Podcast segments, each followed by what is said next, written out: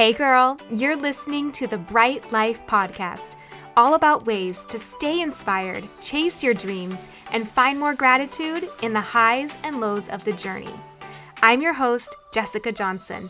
I run a content marketing agency and travel the world as a digital nomad, just a suitcase, my hubby, and a trusty laptop in tow.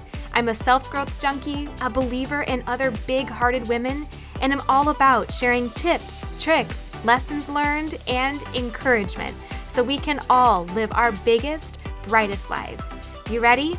Let's do this.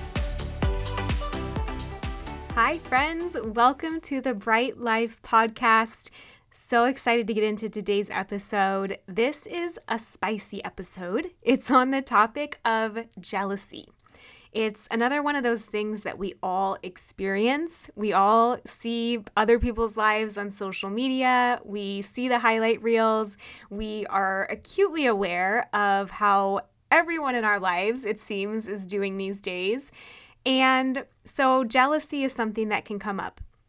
But rather than it being something that feels really negative or toxic, I feel like I've found some ways to make it something that actually can be inspiring and empowering and can better point me towards the life that I want to live. And so I'm going to share some things that work for me in the hopes that they help you as well, as always. so here's a few little things. The first thing that I like to remember is that every single person will take the exact same idea and do it completely differently than you. Everyone's execution will be different. So, for example, my husband, he's an entrepreneur as well. And when I first met him, I noticed how on Facebook, whenever he had a business idea, he would put it out on Facebook and just let anyone in the world see it and be like, hey, I had this idea. If anyone wants it, just take it and run with it. And at first, I thought that was so strange. I was like, you're just going to give away your million dollar business idea and let anyone execute on it? When what he said is, no one will do it the same. And the more that I've paid attention that, to that, the more I really feel it's true. Where I've seen other people in my exact same industry offering my exact same service, and they do it completely differently. They come out with a completely different brand and personality and offering I've also even seen it on television shows where there's this show out now called Undercover Billionaire, and these entrepreneurs are given this specific amount of money and time and resources and forced to come up with this business in a short amount of time. And they all do it completely differently. So that's one way that I like to manage jealousy is just to remember that even if we are operating on the exact same circumstances, even if we're creating the exact same thing, we are not competition for each other in the way it's traditionally thought of. We are going to be doing it completely differently, and as I mentioned in last week's episode, there's some people who are going to hear it from them and, you know, consider them the teacher that they really, it all lands with. And then there's other people who, for whatever reason, are going to resonate with me and are going to like my vibe or my products or my pricing or my energy, and they're going to go with me. Okay, so number one is just like there's really no shortage of opportunity here everyone will do something completely differently, even if it's the exact same thing. Also, action is worth a thousand more than an idea. So, a lot of people have ideas. A lot of people talk all day about what they could do or what they want to do. But if you're actually going out there and getting after it, that is what life is going to reward. So don't get threatened by someone's idea or someone pursuing the same thing. Just really watch for their actions and their consistency and how they show up because that is what the universe is going to respond to. All right? The second thing I like to remember is, especially on social media where there's that highlight reel, is do I want all of the experience that comes with something? So, for example, I'll speak personally about being in this digital nomad world. I hear so often from people who say, Oh my gosh, I would love to do what you're doing. And it is awesome in many ways. It's so cool to travel the world, to see new places, to feel that freedom. But we also, you know, gave up all our belongings for the most part. We gave up our lease. You know, do you also want to live out of a carry on suitcase and have the same three shirts to wear for a year? There's also that element of sleeping in someone else's bed every single day. We've had so many crazy experiences with ants in kitchens and cockroaches in living rooms and water draining into a bedroom from a shower and loud neighbors all night long and moving every single week, packing up everything we have and moving to the next place. And so, yes, there is this amazing lifestyle that comes with living on the road, but you have to remember there's a lot of other things that come with it too. And so, whenever you get jealous seeing someone's beautiful pictures or their experiences, just remember that there's a lot of other experiences coming with that that you would also have to want or to have if you wanted that experience, right? Same thing for like entrepreneurship. It sounds so shiny and so neat, and everyone's doing it. It sounds so cool. But let me tell you, like, there's a lot that comes with entrepreneurship that is not as glamorous and that a lot of people are not talking about. You know, I went into tens of thousands of dollars of debt for my first business out of my own money. You know, I spent my savings with my first business. You know, I've had people say to me, I would love to start a business, but I can't leave my job. It pays too well. Well, I left a really well paying job to start that business. There's always like all the glamorous side of it and what you see and how it sounds, but there's also a lot that you have to go through to build something. You have to put yourself out there a lot. You sometimes have to feel really alone you have to subject yourself to the opinions of people on the internet who aren't always like the nicest, right? So, a lot of really nice people, but a lot of really hurt people saying things in the comments too. Do you want the sleepless nights? Do you want the feeling of I make zero dollars this month unless I find a way to serve customers and to get people to buy from me and to put my gifts and my message out in the world in a way that people want to monetize and pay for? That's a lot of stress, right? Like, that is a very hard thing to go through um, that not everyone wants to risk or wants to go through to have that title of oh i'm an entrepreneur and maybe three years in i'll figure it out and i'll like finally get it and i'll get the customers and the niche and everything and it'll all work out right? It's a process.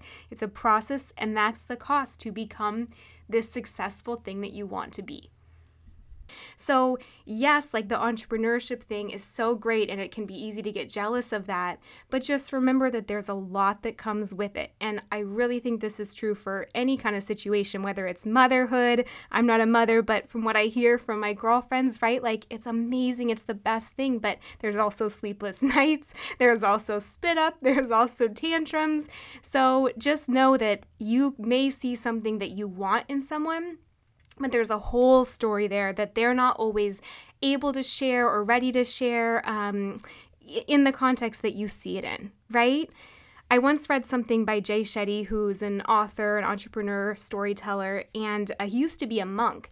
And he said that once he was walking with this group of other monks, and he met one who the head monk, right? I'm paraphrasing, so, you know, forgive me if he's listening to this and is like, that is not how I described it. but what he said was this head monk said, Oh, this person right here, he has memorized the whole sacred text. And Jay Shetty recalls going, Wow, I wish I could do that. To which this other monk responded, Do you want the experience of saying you memorized it, or do you want the experience of having memorized it? It's really like it's subtle, but there's a difference there, right? do you want the experience of becoming this person who does this thing, or do you just want the end outcome and that's all? Because you have to become who do you have to become to get this thing you want? That's so much more important than just being able to say you did that thing, right? There's an element of having to become and embody before you get to just have the thing. So that's what I always try and remember anytime I'm like, man, someone has this or that. I try and think, like, what have they had to experience to get that?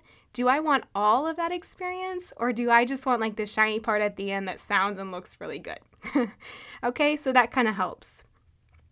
Another thing with jealousy is I always consider now what is this what is this thing they're describing and what is it pointing to that I'm not fully expressing.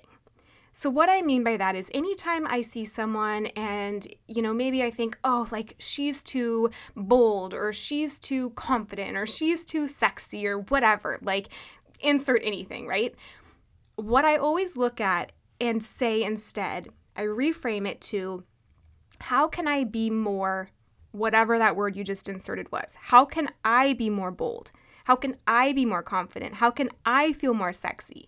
You know, like anything that your term is that triggers that jealousy for you, what is that pointing to that maybe you desire being able to be or experience a little bit more of as well? And like, it's easy here to have the cop out of, mm, no, that's not it. She's just too fake, or she's too disingenuous, or she's too aggressive, whatever. But don't fall for that. What is she too fake about, or disingenuous about, or too braggy about, or too aggressive about? Is it money? Is it travel? Is it business? Is it success? That is the real underlying thing. This might not work in every situation but you might also want to just sit on it. There's a lot of times where, especially if I'm really triggered by someone, I am like, mm, no, like, I don't want that. I don't want that. But if I just kind of let it simmer in the back of my mind and I come back to it, a few weeks or a few months later, I kind of realize, oh, yeah, there was that part of her that I actually wasn't jealous of. I actually just wanted to call more of into my own life. Like, I actually wanted more of. I actually was inspired by it. I actually was intimidated by because I wanted to be that thing and I didn't know how to do it. Or I wanted more of that thing and I didn't know how to get it. So it kind of takes that jealousy that feels toxic and feels negative and turns it into something really loving and something that can point you to your next level in life. Something that can show you what your life is trying to bring up more of that maybe you're resisting or blocking or afraid of for whatever reason. Like, isn't that kind of cool? It makes it feel really powerful and it almost makes it feel like a sisterhood type of thing where we're all really pointing each other towards the next path or next level of our lives rather than limiting each other.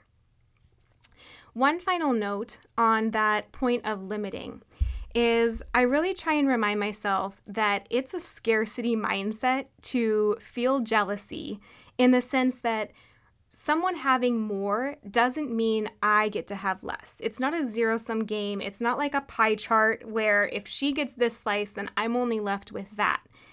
This applies to money, to love, to confidence, to anything. She gets hers and you get yours. Like there's no limit in the world of love. There's no limit in the world of happiness or of joy or of confidence or of money. Like there that is available for everyone. Honestly, the more that you get of it, the more it raises the vibe for everyone. The more she gets, the more it makes you believe you can have it as well it works vice versa both ways. So, like, whenever one woman succeeds, it makes it that much easier for other women too.